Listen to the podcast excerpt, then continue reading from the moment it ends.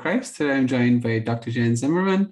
Jens is a Christian philosopher and a theologian who specializes in hermeneutics and philosophical and theological roots of humanism. He's a, currently the J.I. Packer Chair of Theology at Regent College in Vancouver, in Canada. And um, then, just to, to begin, Jens, can you tell us, please, a little bit about your background and some of the key events in your life that have helped form you and um, your love for Christ and His church? Then, sure. Um, thanks, Mark. Uh, thanks for having me on.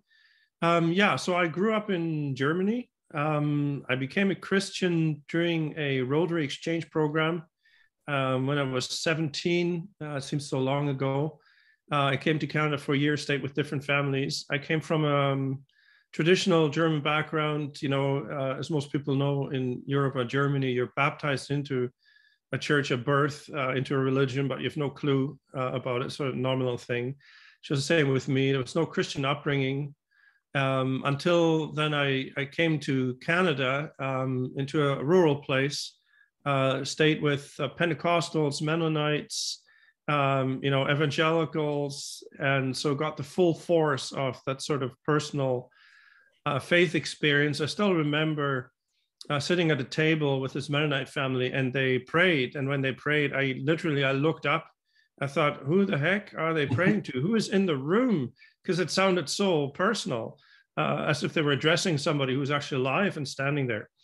Um, anyway, long story short, I um, I converted uh, to Christianity in that year, and I had to go back to Germany. Did my army service, um, studied music there for a couple of years. I wanted to become a famous clarinetist, which never worked out um, probably a good thing. My dad thought it was a good thing. He thought a musician is only to be found on the street somewhere with a hat in front of him. uh, so he was a doctor, uh, a whole family of doctors, uh, in fact. And um, yeah, and so then I um, eventually broke with my music studies and went to UBC at, here in Vancouver, Canada, to study English, and took off from there. Um, found a church there, found a church home. It was greatly formative. Um, I just say um, my whole sense of Christianity uh, is really shaped by this experience of having become a Christian, uh, having experienced, a, uh, encountered the reality Christ as a living uh, being, really, um, and then going back to Germany without any church support, uh, being in the army, um, also being incredibly naive, you know, trying to seek out other Christians or a church, even in the in the town where the barracks were. Never kind of did that. Felt very alone um, kind of uh, thought, oh, maybe this was an interesting experience uh, that I had in Canada, but specific to Canada. And then it was during this time, a year, uh, two, three years really, until I returned to Canada for further studies, that uh, God kind of um, pulled me back to Him in this very tangible way. I just, it's really hard to, to, to describe uh, for somebody like me who's not Pentecostal, not given to um, what Bonhoeffer said, sort of mysterious experiences.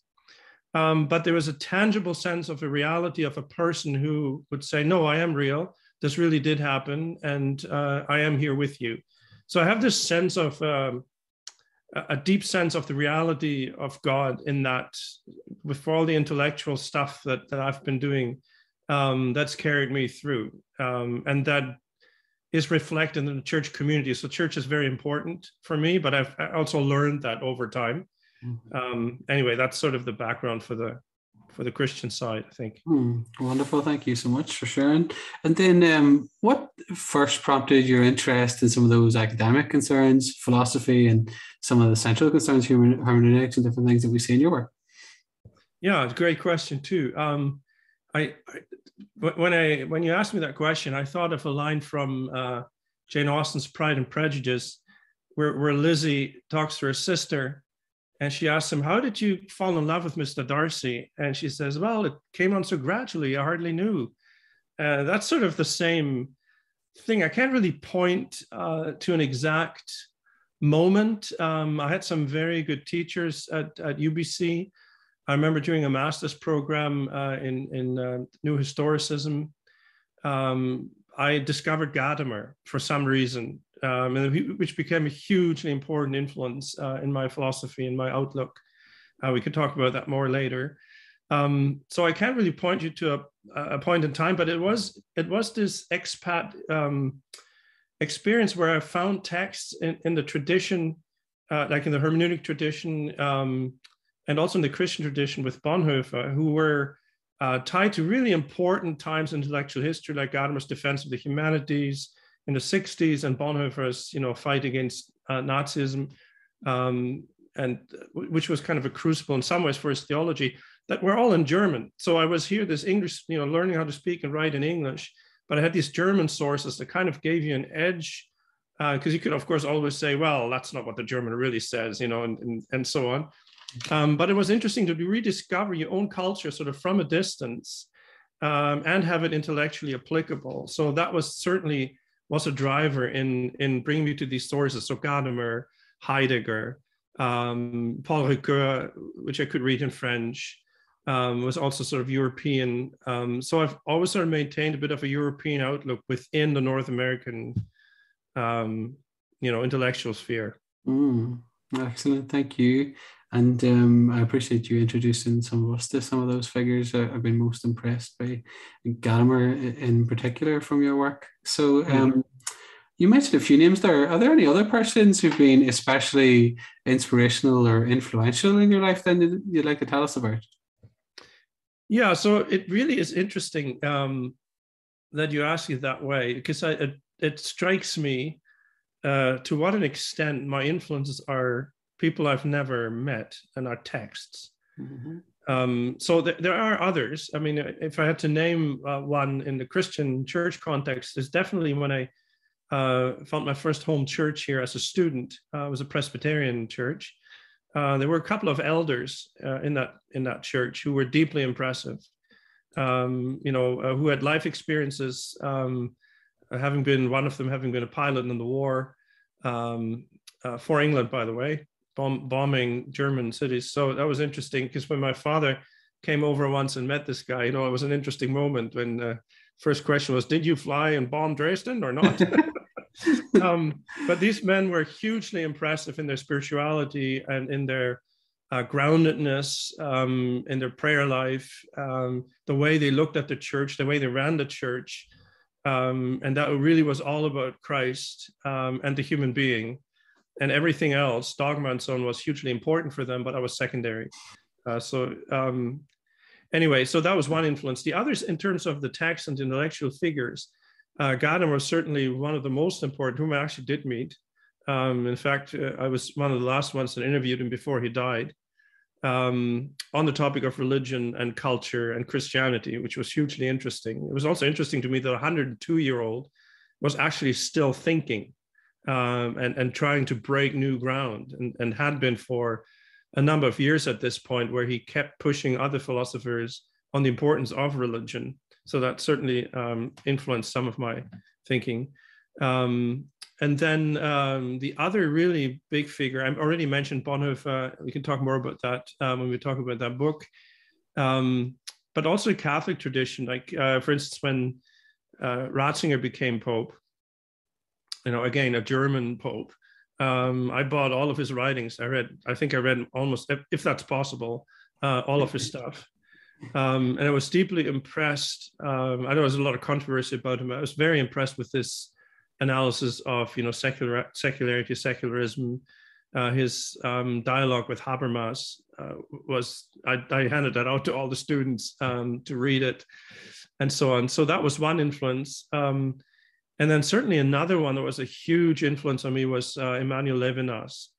Um, I think we've all had this. You've probably had this too, where somehow there's this one text or person that you come across and you read the books and they just just say, yes, I've always thought something like this, could never articulate it, and it takes you into this whole direction. Seems to be like your guru for for a while, right? And that was for me with Levinas, with this this ethics philosophy uh, as first ethics or first ethics as philosophy uh, the, the regard for the human being, the irreducibility um, of the human being, our, our the importance of seeing the human person as unique each time, um, not being uh, subsumed to any kind of totality. It's just so radical with that.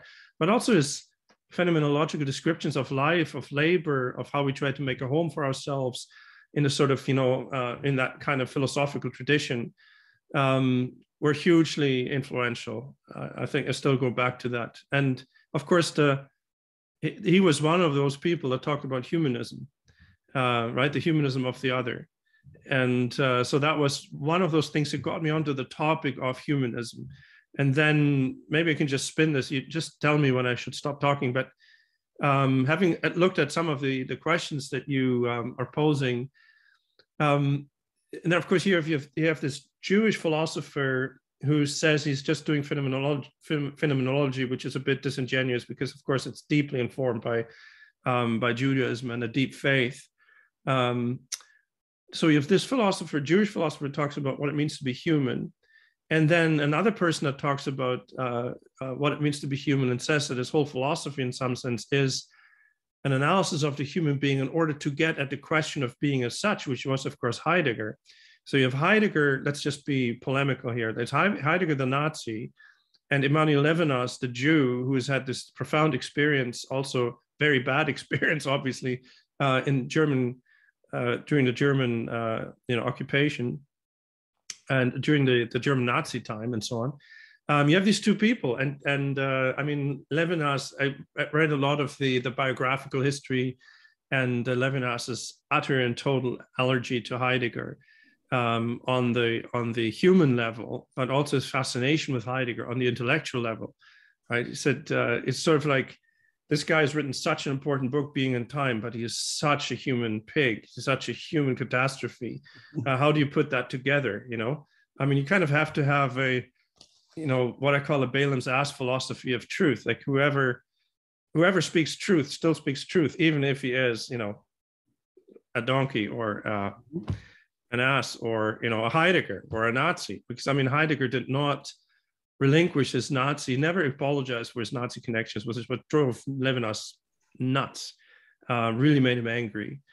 Um, and so I wrote a book. I compared those two, like uh, Heidegger and Levinas, on what it means to be human, um, which was then published as Humanism and Religion. Um, that was a big part of the heart of that that um, that book, and that's how I think I came in part to this topic of humanism. Mm, Brilliant. Thank you for sharing again. And um, next today, I'd love to look at some of your written work. So we mentioned hermeneutics there. You, have written this wonderful introduction. Hermeneutics, a very short introduction. I want to mm-hmm. ask you first then, what is hermeneutics for those who don't know, and what first moved you then to write that book? Um, yeah, so I'll start with the second part. Um, what moved me to write the book is just a long uh, long occupation with the topic, with Gadamer, with philosophical hermeneutics, with the whole tradition.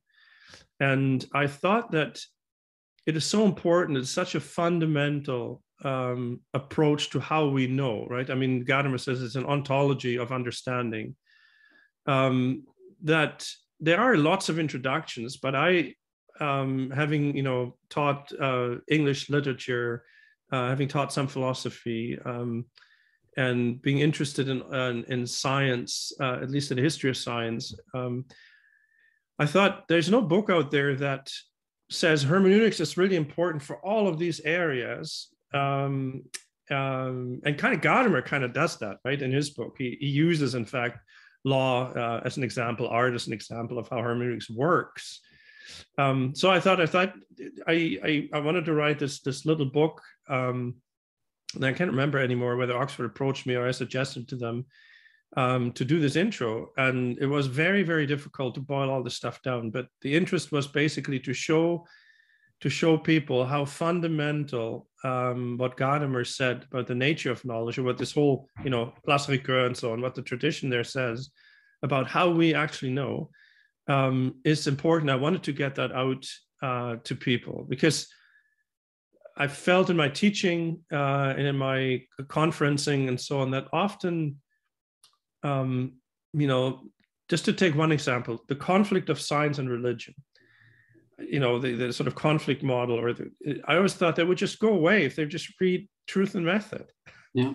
You know what I mean? Like if, if you actually understood how the, the nature of knowledge works, and I threw in a little bit of um, Michael Polanyi's work, who's, who's already talked about this a great deal in the, mm-hmm. the 40s, I, I think, I believe in his Gifford lectures, uh, personal knowledge.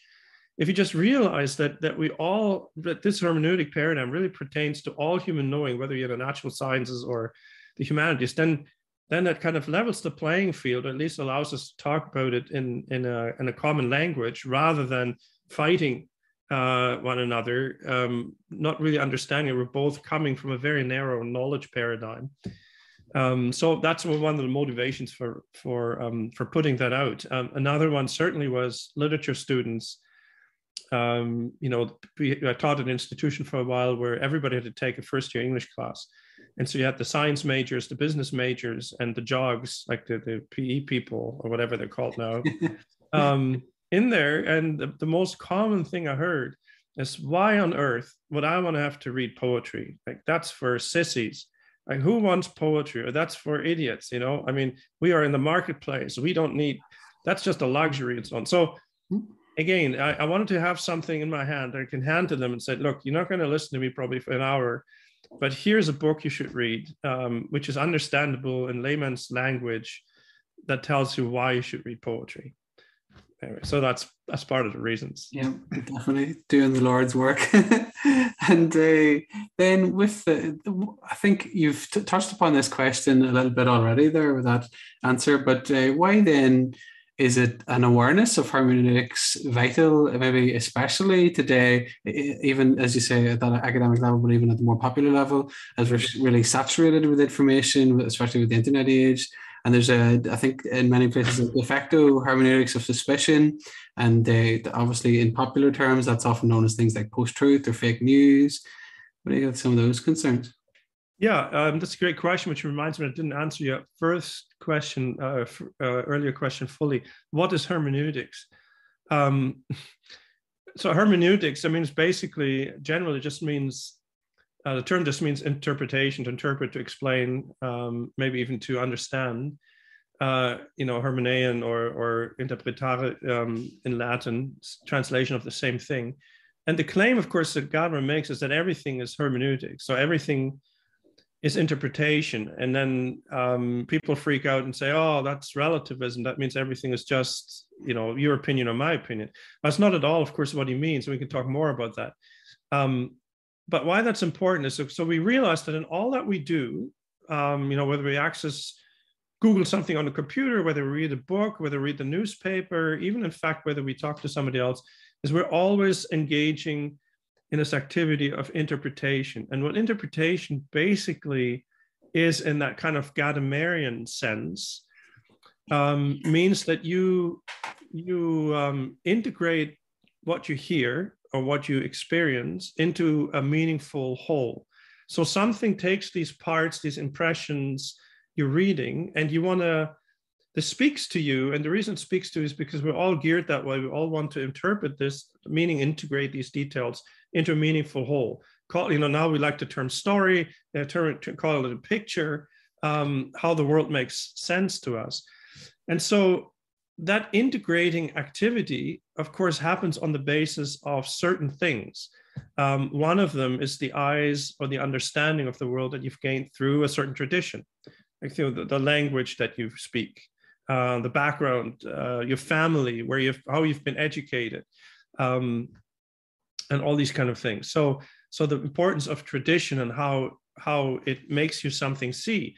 And Gadamer's points that you should be aware to some extent I mean, you can't always, you can't ever be fully self-reflexive.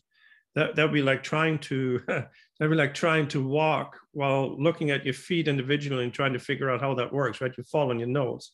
It doesn't work. But that you become aware that you're working out of a tradition, that you're working out of what he calls a historically um, affected consciousness, um, so that your your way of perceiving is not just the truth as it falls from the sky, but it's deeply shaped by by a tradition, by your by your upbringing, by your language, um, and so on. And so that also means um, that if you understand something, you have to spend a fair amount of time on a kind of intelligent integration. And this takes me to the to the second part of your question there. Today, what we have is an absolute information overload.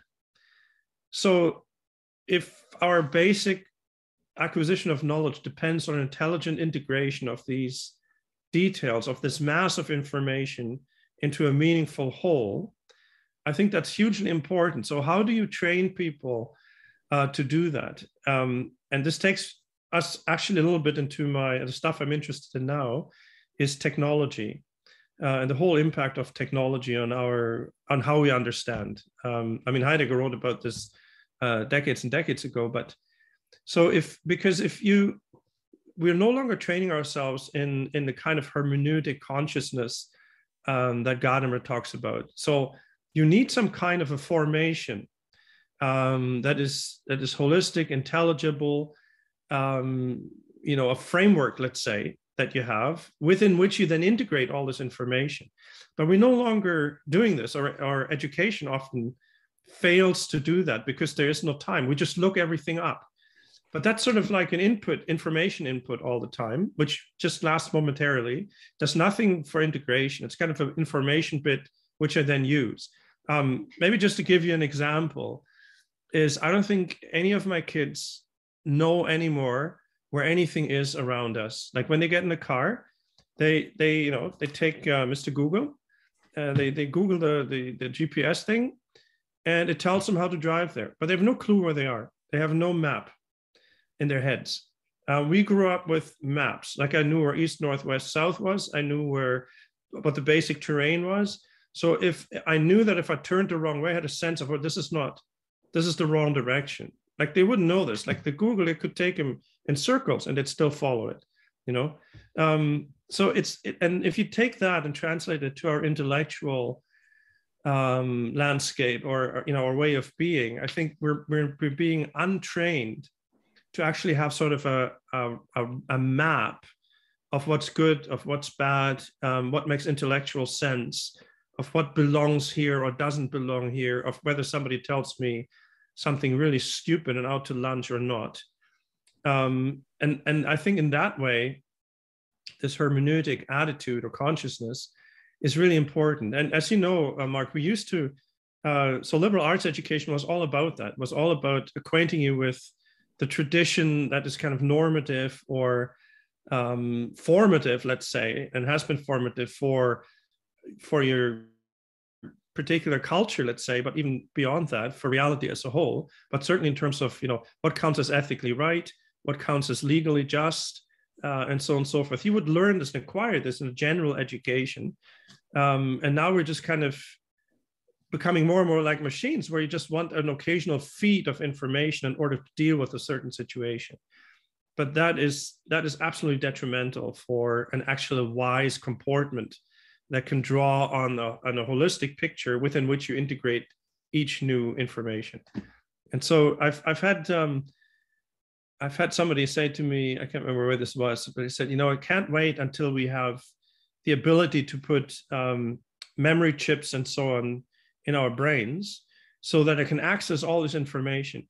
And already there, there is no sense in the statement that information itself is complete gibberish. Like information needs to be integrated into a greater whole. Um, but there was just this image of a chip feeding us information, just faster and more intrinsically entwined in our be- you know in our brain uh, than if I had to Google it. But it's the same problem of integration. It just you know you, ha- you have basically um, in in the in the classical sense of the word, you have an idiot who gets information, and and what do you do with it? You know, now that's the problem. I think that's why hermeneutics is deeply relevant, at least in that sense. Yeah, fantastic. Thank you, Jens. And um, I think another one thing that comes, you can correct me if I'm wrong here, but another element that comes across in your work in this um, justified skepticism to at least some forms of transhumanism, so on, even at a simple, basic level, the way that the algorithms work on social media and how they ghettoize us into these different silos and we only see say with our little political perspective or whatever it is. So it's almost as if nature abhors that vacuum. So we've ignored uh, hermeneutics all along but yet here it's coming back and uh, yeah. filtering us into these little is it, does that make sense? That totally makes sense. So as i as you as you said like and it um hermeneutics is always going on. Like we are hermeneutical beings, we're interpretive beings. that's just, you know, the, the whole myth that there is a given.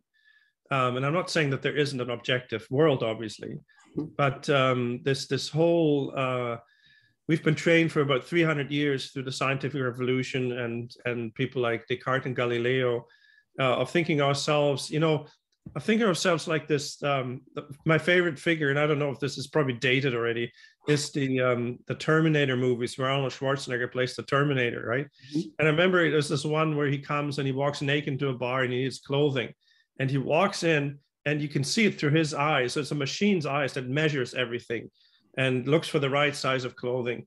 Um, and so this, this, this, this, we've been trained this way of thinking that what we see, what we feel with our senses, what you perceive with the eye, um, and the immediate impressions of personal vibes and things like that, they're all they're all just surface and they're all appearances. Underneath, what really goes on is measurable and quantifiable, and that's the real truth. And that's how we have been you know how, how we have been geared. And so i think the whole thing what you're mentioning uh, saying here that just this transhumanist um, fiction is that we really are already like algorithms we already are already these kind of um, basic functionalist things uh, no longer human beings no longer a mystery no longer a relational um, mystery of, of an individual person, or who that's unique and that I need to get to know that needs to reveal itself. No, we're we're these tinkering toys now, like we're things algorithmically driven. Genes are just codes um, that want to replicate themselves through our through our bodies and what we do.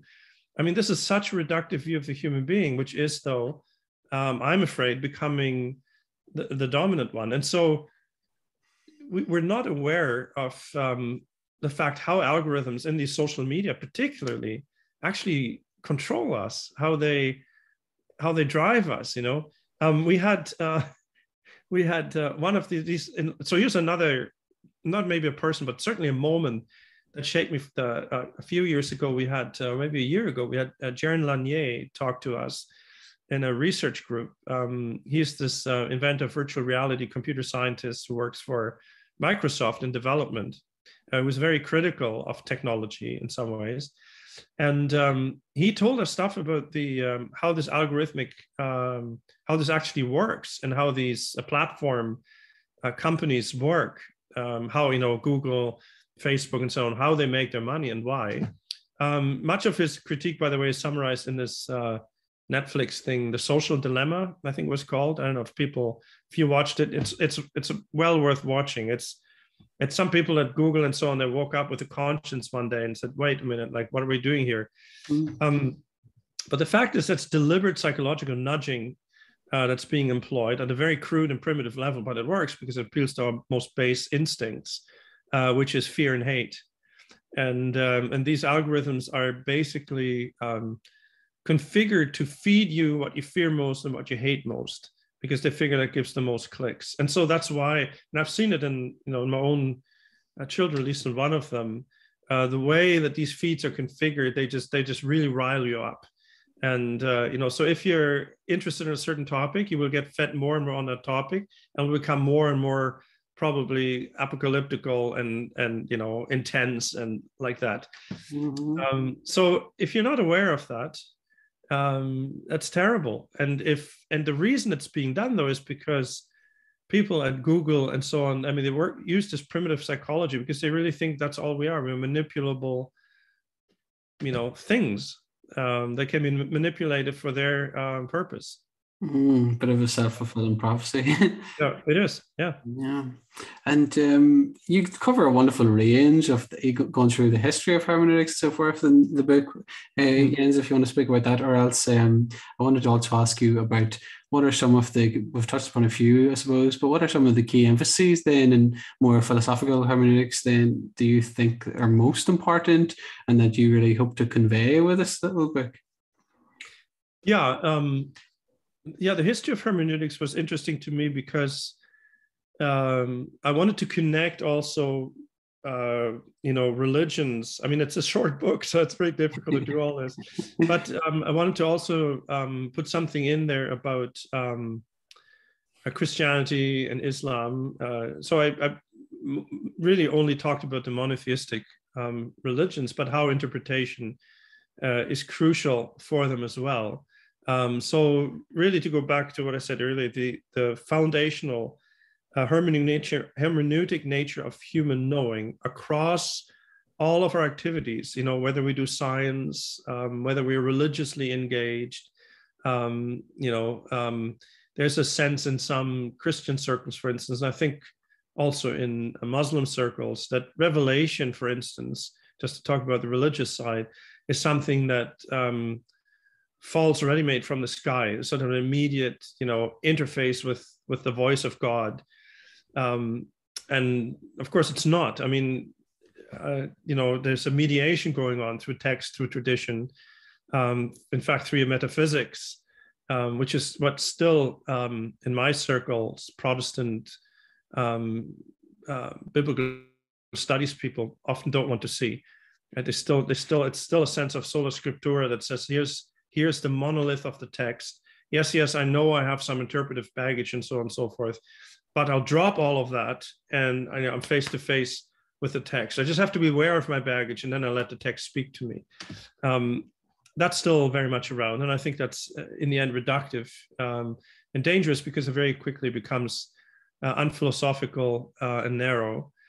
Um, so that's what was, and the other um, the other part I wanted to show is that while it is true, there's this story within the hermeneutic community. I mean, I don't know, can use that term within the research uh, community of hermeneutics, um, which was told by Gadamer and others. Um, in some ways, they draw on Christianity and particularly on Christianity for um, Gadamer does for his work.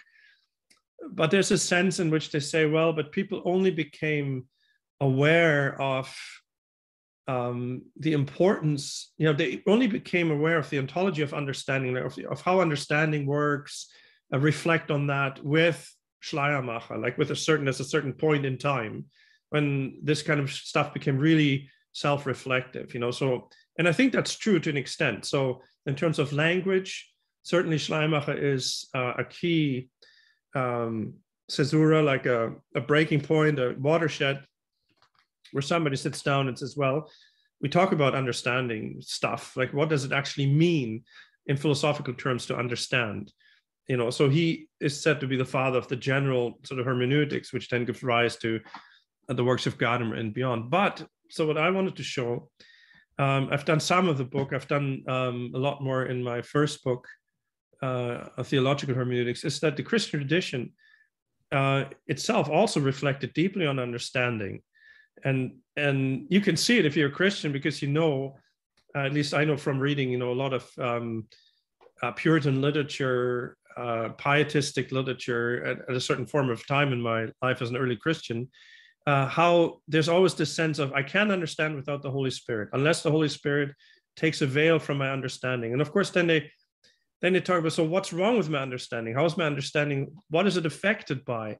It's affected you know the noetic effects of sin uh, of my passions, of all these. So they talked a great deal, in fact, about um, if you want to call it like the ontology of understanding and what how we engage text and so on. Um, it wasn't just as if as others have claimed um, that they simply talked about hermeneutic rules and how to read the Bible, but that was the extent of it. Like that was just wasn't true.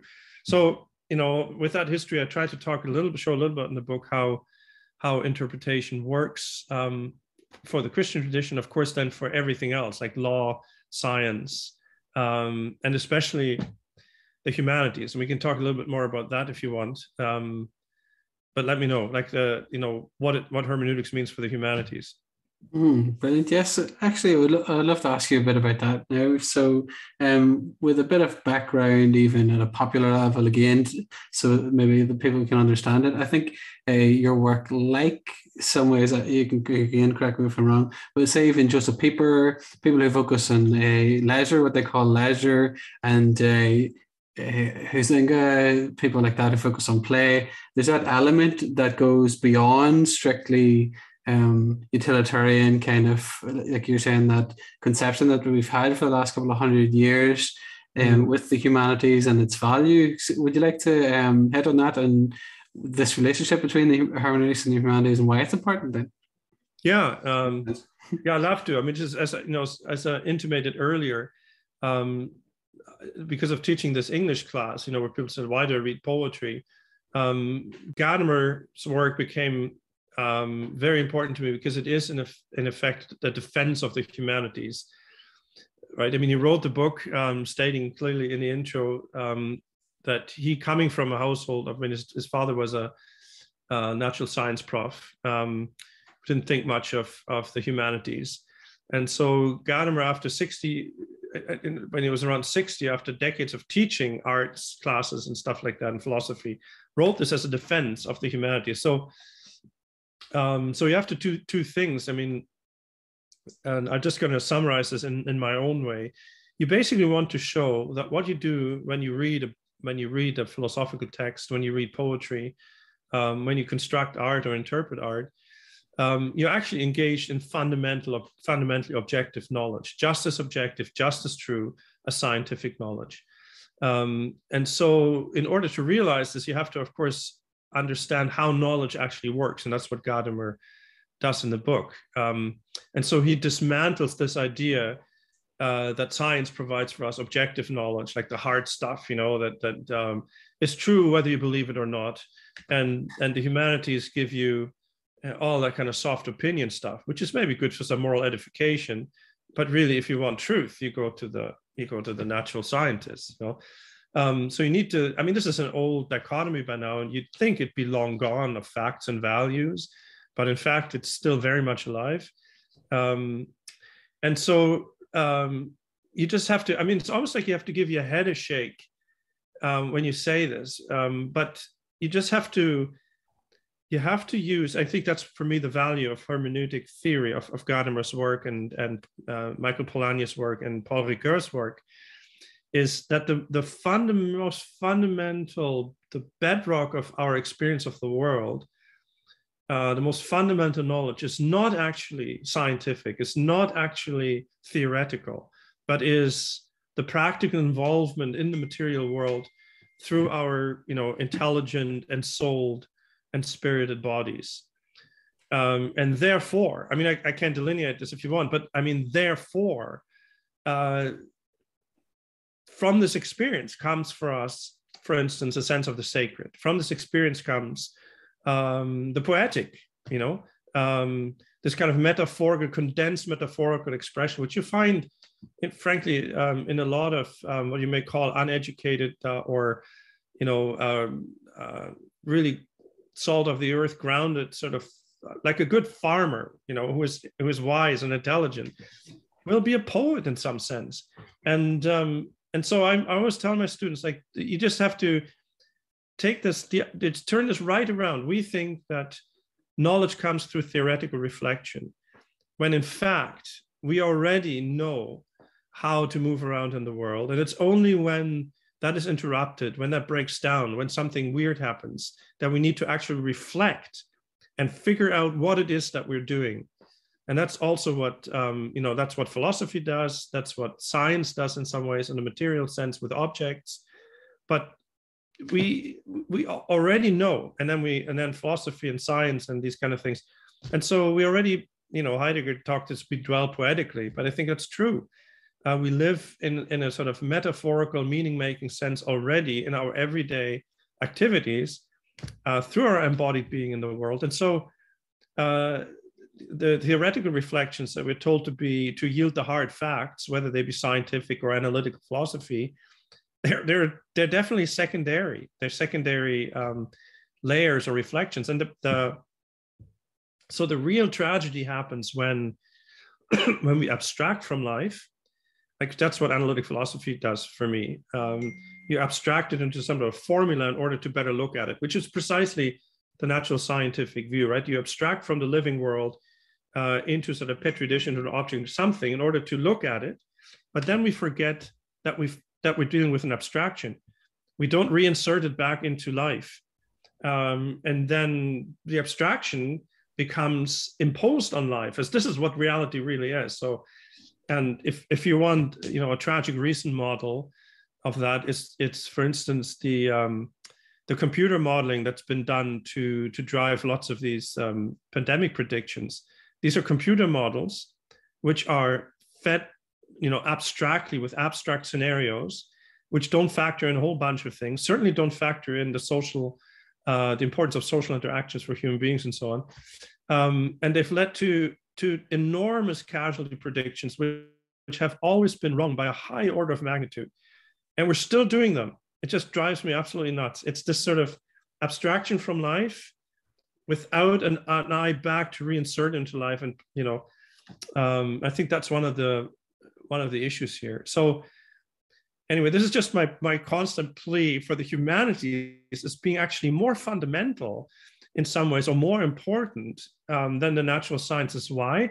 Because the natural sciences only deal with material objects in space and time. Um, and an individuated object, and that's and for that is, uh, um, and so if you think about it, um, this, they can only make predictions about individual entities mathematically configured.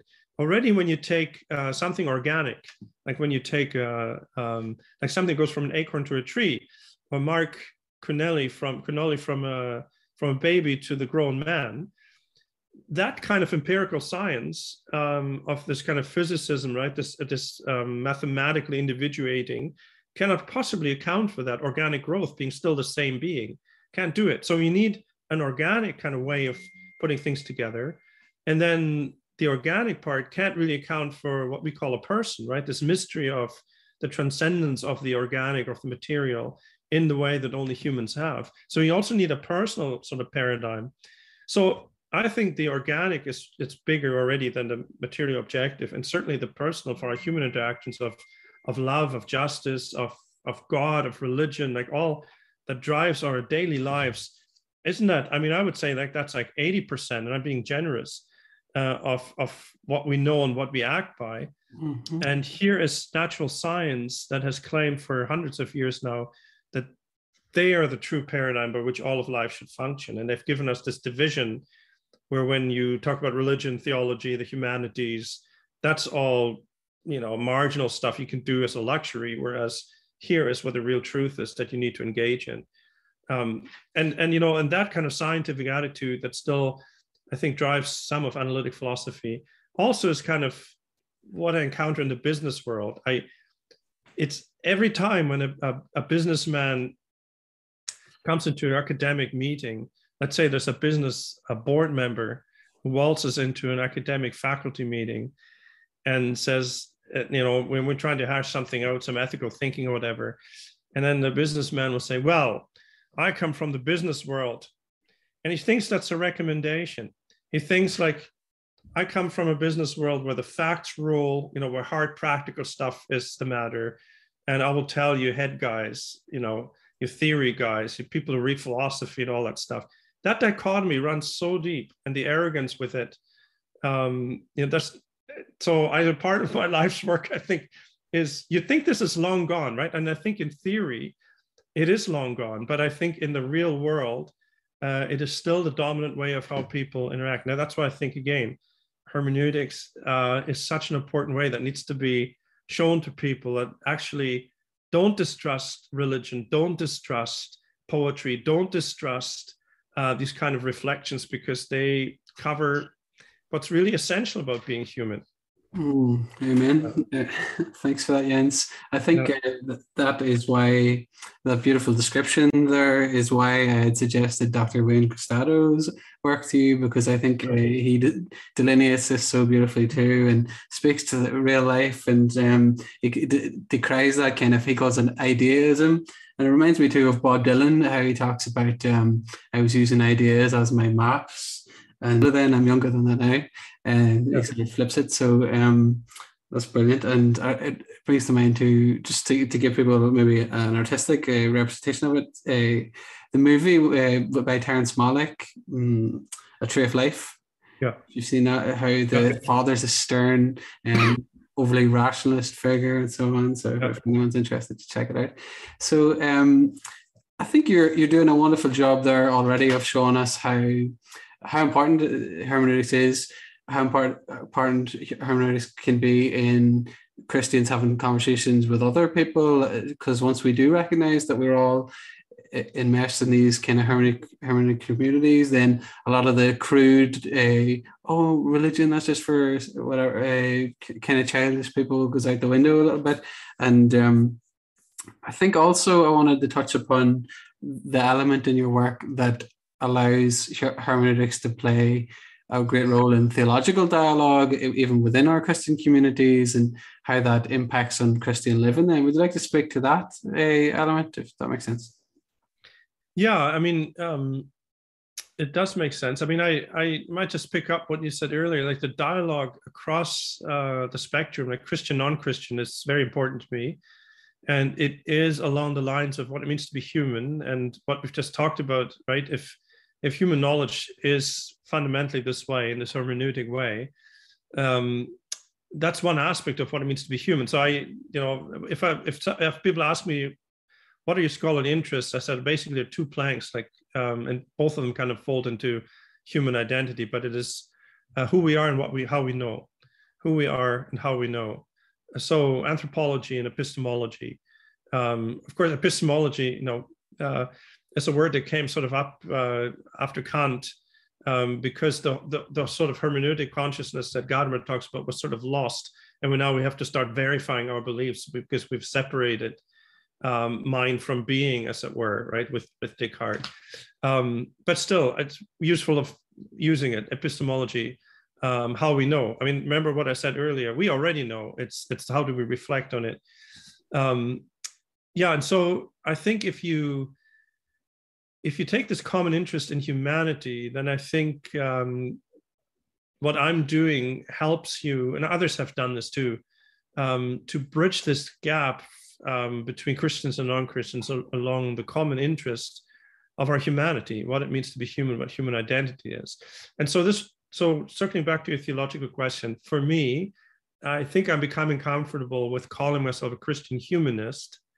Um, and then, especially in my sort of Protestant circles, that's always like uh, a bit of a you know shocker. What you're that's like saying you're a Christian atheist. You can't do that. You know, it doesn't that doesn't compute. But of course, then I have all this work to do um, of showing them that I think Christianity is the essential humanism. Um, and I know you you agree, but I'll just um, because and this is the theological part of you know where I, have done a lot of reading in the church fathers, uh, which was really formative for me. I, I had the fortune of getting a, a research grant for ten years uh, that allowed me to do a lot of reading and less teaching. And one of the things I did is um, read a lot of the church fathers, and it was revolutionary for me in many ways. And I could talk about that as well. But um, the one concept that I that I drew from it is this idea that um, Henri de Lubac, the French theologian, formulates in his um, it's also influential book for me. Uh, his book on um, what was it called? Um, Catholicism is the English title. Um, the French, I remember, was some of the social aspects of dogma. I can't remember the. I think the the English says the common destiny of man, which you can see how that is a translation, but it's not quite. So the social aspects of dogma, and, and calls uh, the the patristic era um, that they that they promulgate a fundamental humanism, and that really intrigued me. And so so reading reading this. So what is this humanism? Well, it's frankly simply that God became a human being so that human beings could become fully human by becoming like Christ. And of course, in the patristic tradition, that means to become deified, right? To, and um, the, the, most famous statement of this is in Athanasius: "God became human, so we become gods." Um, Anthrope Santa, which also goes into the creeds, so it means that um, became unmanned, so we could become engodded, if you want, right? So I mean, you have to wade through all of this uh, controversy um well do you mean we become gods? Uh, yeah in, in, a sense yes but of course not divine by nature but divine by participation. And you can blame early christians who didn't have penicillin who didn't live that long who were racked by disease by death um, and all kinds of things that if they were promised immortality they would say that's pretty damn godlike i would say you know Um, so you can't blame them, I think, for using that language. Plus, it is scriptural language. You know, uh, when Christ says, um, "Are you not sons of God?" um, and they, they drew on that right as a promise that, that that's what that's what we would truly become but the whole point is here that um, as I can't remember it was Gregory of Nyssa or Basil who says God's fundamental work is the salvation and transformation of humanity and that makes Christianity humanism so the, the focus is not on um, you know, uh, we're just God's water carriers. We're to here to serve God. Um, it is that God Himself became a human being to save humanity and creation through humanity, which was the original purpose. Um, and so invests himself in humanity in order to glorify humanity, to glorify himself. You know, I mean, even Bonhoeffer picks this up as a Lutheran Protestant who says God is most glorified, which is this Irenaean phrase, right? When in the most glorified human being, which means, of course, when the human being has become most Christ-like, because Christ is the true image uh, of God in His fullness. But this true image was, you know, shown to us in the perfect humanity, in God's humanity, and so that's the goal of Christianity, uh, of Christian life, is to become ultimately transformed, uh, both spirit and body, into Christ likeness and the resurrection type of um, body and and reality. I think so. When I sort of latch onto this, I, a lot of stuff started making sense to me. It made sense to me that the Christians, the early Christians, would say, okay, we've given you a long discourse, like Athanasius does this, a long discourse on the incarnation, why it is important. But if you really want to know uh, what this all means and what Christianity is, just look at Christians that they're not afraid to die. They will face death, they will live in the face of death, because they have life within them. They are, you know, so so on that incarnational Christian humanist trajectory, th- these statements that Christ makes, I'm the truth, I'm life, I'm the resurrection.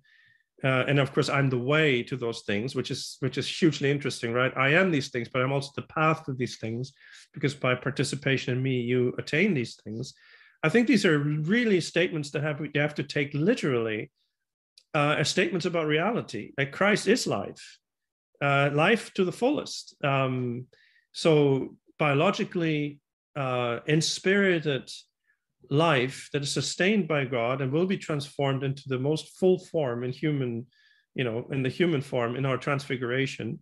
But that's what we're sharing in as Christians. So it's not a notion of the head. It's not something that we conjure up. It's truly life. And so Christians I don't know, maybe I'm just stating the banal here, but early Christians so lived out of that reality that they didn't fear a pandemic. They didn't fear uh, taking care of the sick. They would have walked right into these old folks' homes, yeah, for sure, with a mask on or whatever they're, they're, you know, whatever it would be. But the basic impulse would have been certainly fear of a pandemic is not going to keep me from doing my personalist human duty of recognizing the dignity of another for whom Christ has died. That would have never occurred to them, uh, which is in fact there. You know, I mean, there's history that uh, pan, that um, bears that out, right? Um, that uh, when the plague hit Rome, that the Christians would stay and take, take care of the sick, whereas um, all the educated pagans would flee the city. Um, and so I often wonder, like, if we had this sort of Christian humanist understanding of the reality of Christ in whom we share, um, I've, I've been puzzled, frankly, by the by a lot of the church's response, uh, including the Catholic Church, initially to the pandemic. Um, but I, you know, I don't want to go into that topic. I'm just saying that Christianity is the first humanism for these very real reasons, which which um, which hold together all of our Christian life and our Christian rituals and our liturgies and our, worship.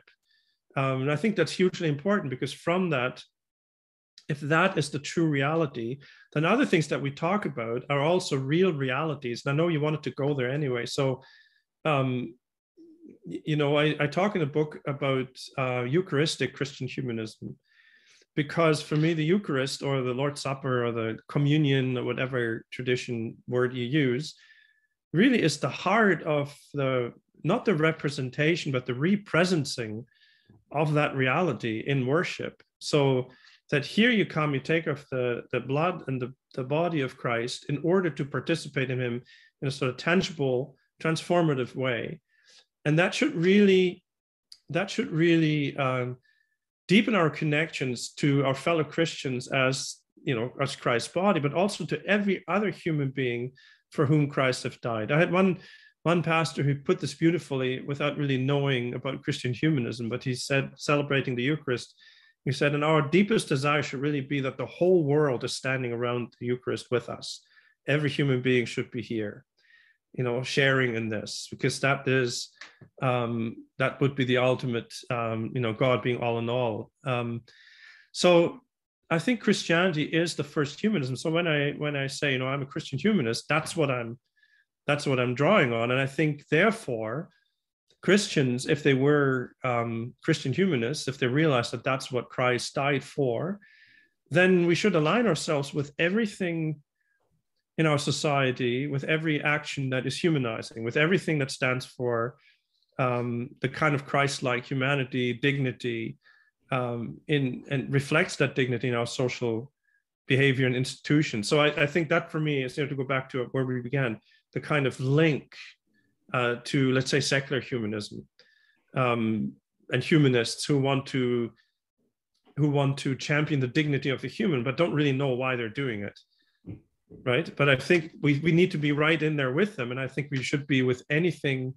we should stand against anything that's dehumanizing. I think the christian task for this world is to show the world what it should be really like and therefore to humanize it. I mean this is not our home i get that. Like i i, I do not go with people who want to turn the world into the kingdom of god their version of it but i think we should reflect the humanity of christ and therefore you know obviously be for uh, social justice and institutions but also uh, stand for humanizing things and against dehumanizing practices i think that for me is where our cultural mandate flows directly from the incarnation, from the gospel. Mm, amen. Brilliant. Yes, thank you, Jens. And um, then another element, I think, in line with what we are similar to what we mentioned before, I want to touch upon uh, law and the role of hermeneutics in the practice of law, because I think once we ignore the factor that we're moral human beings and we have these moral co- codes throughout history, and that's how communities bind themselves together and everything is even the religio Latin root seems to suggest. Uh, then I want to ask, and I think because because we've ignored that uh, reality that we have sort of law superimposed kind of more in a more abstract way to, as a kind of um, replacement for the, the moral life in some ways uh, maybe i'm overstating it but if that's if that makes sense. So in line with that i want to ask just a bit about how then does the practice of hermeneutics impact on our understanding and our practice of law and what do you find most intriguing about that then um, yeah, that's a that's that's a that's a big but an important question. I don't know what direction to take it. I mean, in the in the hermeneutics book, I was just very uh, I wanted just to see whether what Gadamer says in Truth and Method is actually true in in legal discourse and in in jurisprudence, and whether people have reflected on that and and whether it is reflected in our practice of living with uh, the law, right? I mean, I mean just um, so what Gadamer uses law as one of those uh, instances of of the applicatory dimension of of hermeneutics, which means the law. So which means a text needs to be brought into our present context. So there's always this distance, right? Um, and the same is true for law. So law is made, law is made in the past, uh, law is on the books, as it were but it needs to be brought to life and applied to present circumstance. And that moment of application is a moment of interpretation. Uh, so there's no such thing as um, a simple one-to-one correspondence. Like there's the law, there's the violation. Uh, let's just use that. I mean, that might work uh, just because it's a um, because the process, the hermeneutic process is so easy. It might work from some tort law or for some, you know, traffic violation. But even there, um, you know, it is even our inherent impulse to want to plead some kind of circumstantial um, evidence uh, that that shows, well, you know, I really meant to do this, but uh, I, you know, the reason I didn't make it to the meter back was because I helped this old lady across the street. Like, doesn't that count? You know, something like that. Um, and then you got oh, the law is the law. But I mean, obviously, that's that can be true because that would make for a really cruel uh, society. I mean, obviously, law needs to be tempered by justice. Um, but all this shows you that there's always this element of interpretation in law this is also true very much of um, how we interpret the Constitution, for instance. Um, and and so, I mean, I don't know. It's, it's just so our present moment is such so much a reflection of that, where a lot of that interpretive um, activity is neglected, and we have universal applications of some supposed law um, like for instance, some restrictions, you know, with the corona measures that does not take into consideration individual uh, circumstances that need to be interpreted and taken into account, which is a direct link to me between the inhumanity of applying law in a machine-like way, uh, which kind of denies the interpretation, but which is in fact itself an act of interpretation by simply saying there is no interpretation.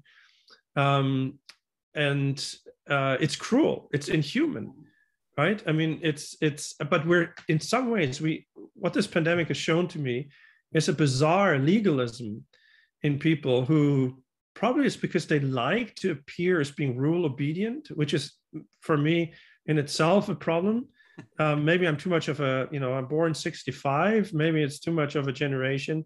Maybe we've raised a generation that is now so rule obedient um, which is really strange to me. But you know, um, how I, how can you um, justify this kind of thing where uh, I don't know about uh, where you're in Ireland, um, in Germany, where I followed very closely, uh, where kids, um, you know, that have that are no threat in any way to to through the pandemic have to wear masks in class.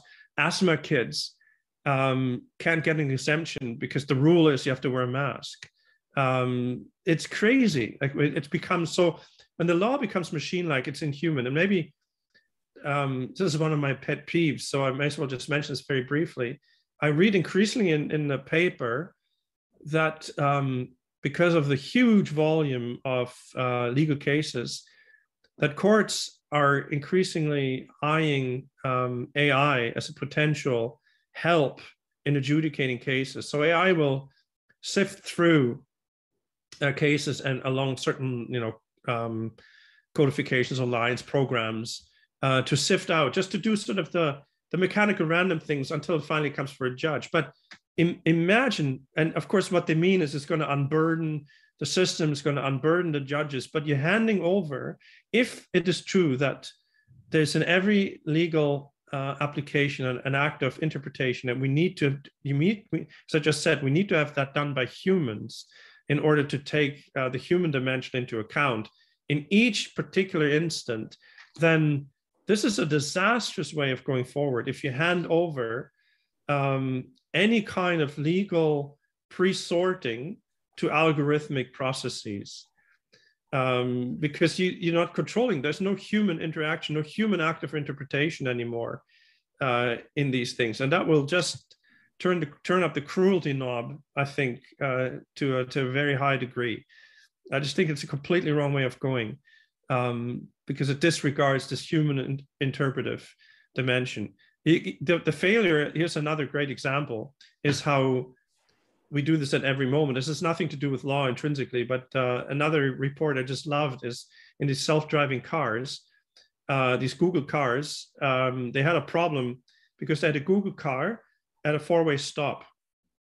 And they figured out what the problem was. So the, the car just went to the four-way stop and budged no more stayed there like for hours and hours and hours. They couldn't figure out why. Well it's because us human beings who constantly interpret adjudicate and adjust you know everybody kind of does a rolling stop but the software says well you have to come to a full stop before i know how to proceed. So so this car just couldn't um, even people that that think they're stopping, you know, they're still um, they're still judging like the other car when it, it come and so on. And the, the software just can't do it. It just doesn't have that intuitive, interpretive sense. And the same with the legal situation, right? So um, I think that's really problematic.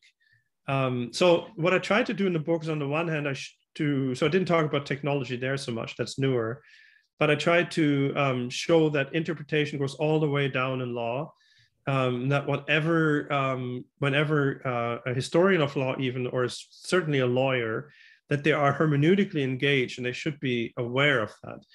Um, because there is no such thing as here's the law, here's the situation, and you just match them. That a machine could do. But since that's not the case. A machine cannot possibly uh, be an adequate replacement for a human being in that process. Mm, brilliant. Thank you, Jens. So uh, I've got through the questions for your first book, and I know we implicitly, at least, we referred there to um, incarnational humanism a few times. So I'm just thinking, um, would you be happy to do a part two, as it were, Jens, or sure. um, because I want people to to actually watch it. I think it's one of my favorite conversations so far. So I, I I don't know if they would watch if we if we go, were to go through the other two books. I don't that would take so, so long. I don't know. I don't think people would watch it. Whereas I think if we break it into two videos, say um, do the first one covering what we've spoke about, and then go more in in the second conversation into incarnational humanism and your work on Bonhoeffer uh, specifically. Would that make yeah, sense? Absolutely. Yeah, I'd love it. It would be great. Yeah, because I think it's the most important. I'm really happy with this conversation. Thank you so much. Okay, great. Yeah, that's an honor. Thanks, Mark. I'd be happy to do that. Yeah. Amazing. You may have um, heard through the conversation that we've had. Um, I'm very interested in human identity, and um, after writing these books, while I was reading the writing the Bonhoeffer book, um, he had some engagement with the idea of what it means to be a person and so that's my that's my next um, book is a theological anthropology um, on the mystery of personhood so that's what i that's what i want to do and that's what i'm researching and so i'm drawing on a lot of personalist philosophers and you might uh, appreciate this mark um, i hit this place uh, where bonhoeffer writes in his ethics on um, natural law and uh, bodily rights and so on and so forth. And it occurred to me that that must be a greater discussion. Can't just be Bonhoeffer, although he is the, we'll talk about this in the next video, he's the one Protestant who, who actually sort of recovers natural law and draws explicitly on Catholic thought. Um, but there were others too. And so he got me actually onto these Catholic thinkers, uh, like um, personalist philosophers, uh, Mounier and Nédoncelle and um, and others, um, and this was this time, 1930s, uh, 40s, and after, where these person personalism, what it means to be a person, uh, was in many ways sparked. The reflection sparked as a counter to the dehumanizing effects of uh, you know the totalitarianisms that were rising after the First World War, and it was a um, uh, a Catholic Pope Pius, can't remember the number, um, who started this conversation in many ways that led to um, all these reflections of what it means to be a person, these reflections on personhood and dignity, then um, uh, entered into the U, uh, human rights declarations that we know, right? 1948 UN Declaration. That's all this kind of work that flows into that. So that was hugely interesting to me. So I want to I want to use that as a starting point, um, and have kind of a Christian personalist um, book um, that starts with the fathers. Um, and I'm not a Zizioulas, like I don't think, I, I love what Zizioulas does uh, on the person. I'm not sure it's, you can just read all of that back into the church fathers like that. Mm-hmm. But there certainly are things going on about human identity that I want to, want to, want to draw on and then move uh, into the modern time and then move into these um, debates, uh, bioethical problems that are caused by our forgetting what a person is. That's mm. uh, and technology is a great uh, a, lot to do with that. But we can talk about that also more next time. Yeah, thank God. And um, I want to recommend people to go to your web pages then, so they can go to www.christianflourishing.com or they can go to www.jenszimmermann.ca and uh, they can check out your more of your work. It's wonderful pieces. I don't know where where I uh, read, but you have a fantastic piece on transhuman transhumanism specifically. Um, was that on one of those sites? Yeah, that's on the webpage you mentioned, uh, the Human Flourishing, which was um, which got me started on this uh, latest trajectory. It was a three-year research project uh, funded from the Issachar Fund um, on technology. Uh, uh, so it's called Human Flourishing in a Technological World, and I've just submitted the the final manuscript to Oxford. So that'll come out in a year uh, of the essay. So that's drawn to a close, which was a fantastic uh, project, interdisciplinary, where and people can. So I just want to make this short. People can read on the project and the contributions, talks, podcasts, um, and publications on that webpage. They can access. They can access that. Yeah. Mm, glory to God. Thank you so much, uh, Jens, and God bless you. Yeah, and you too. Happy travels. Nobody can stop me. Ooh, I'm going there.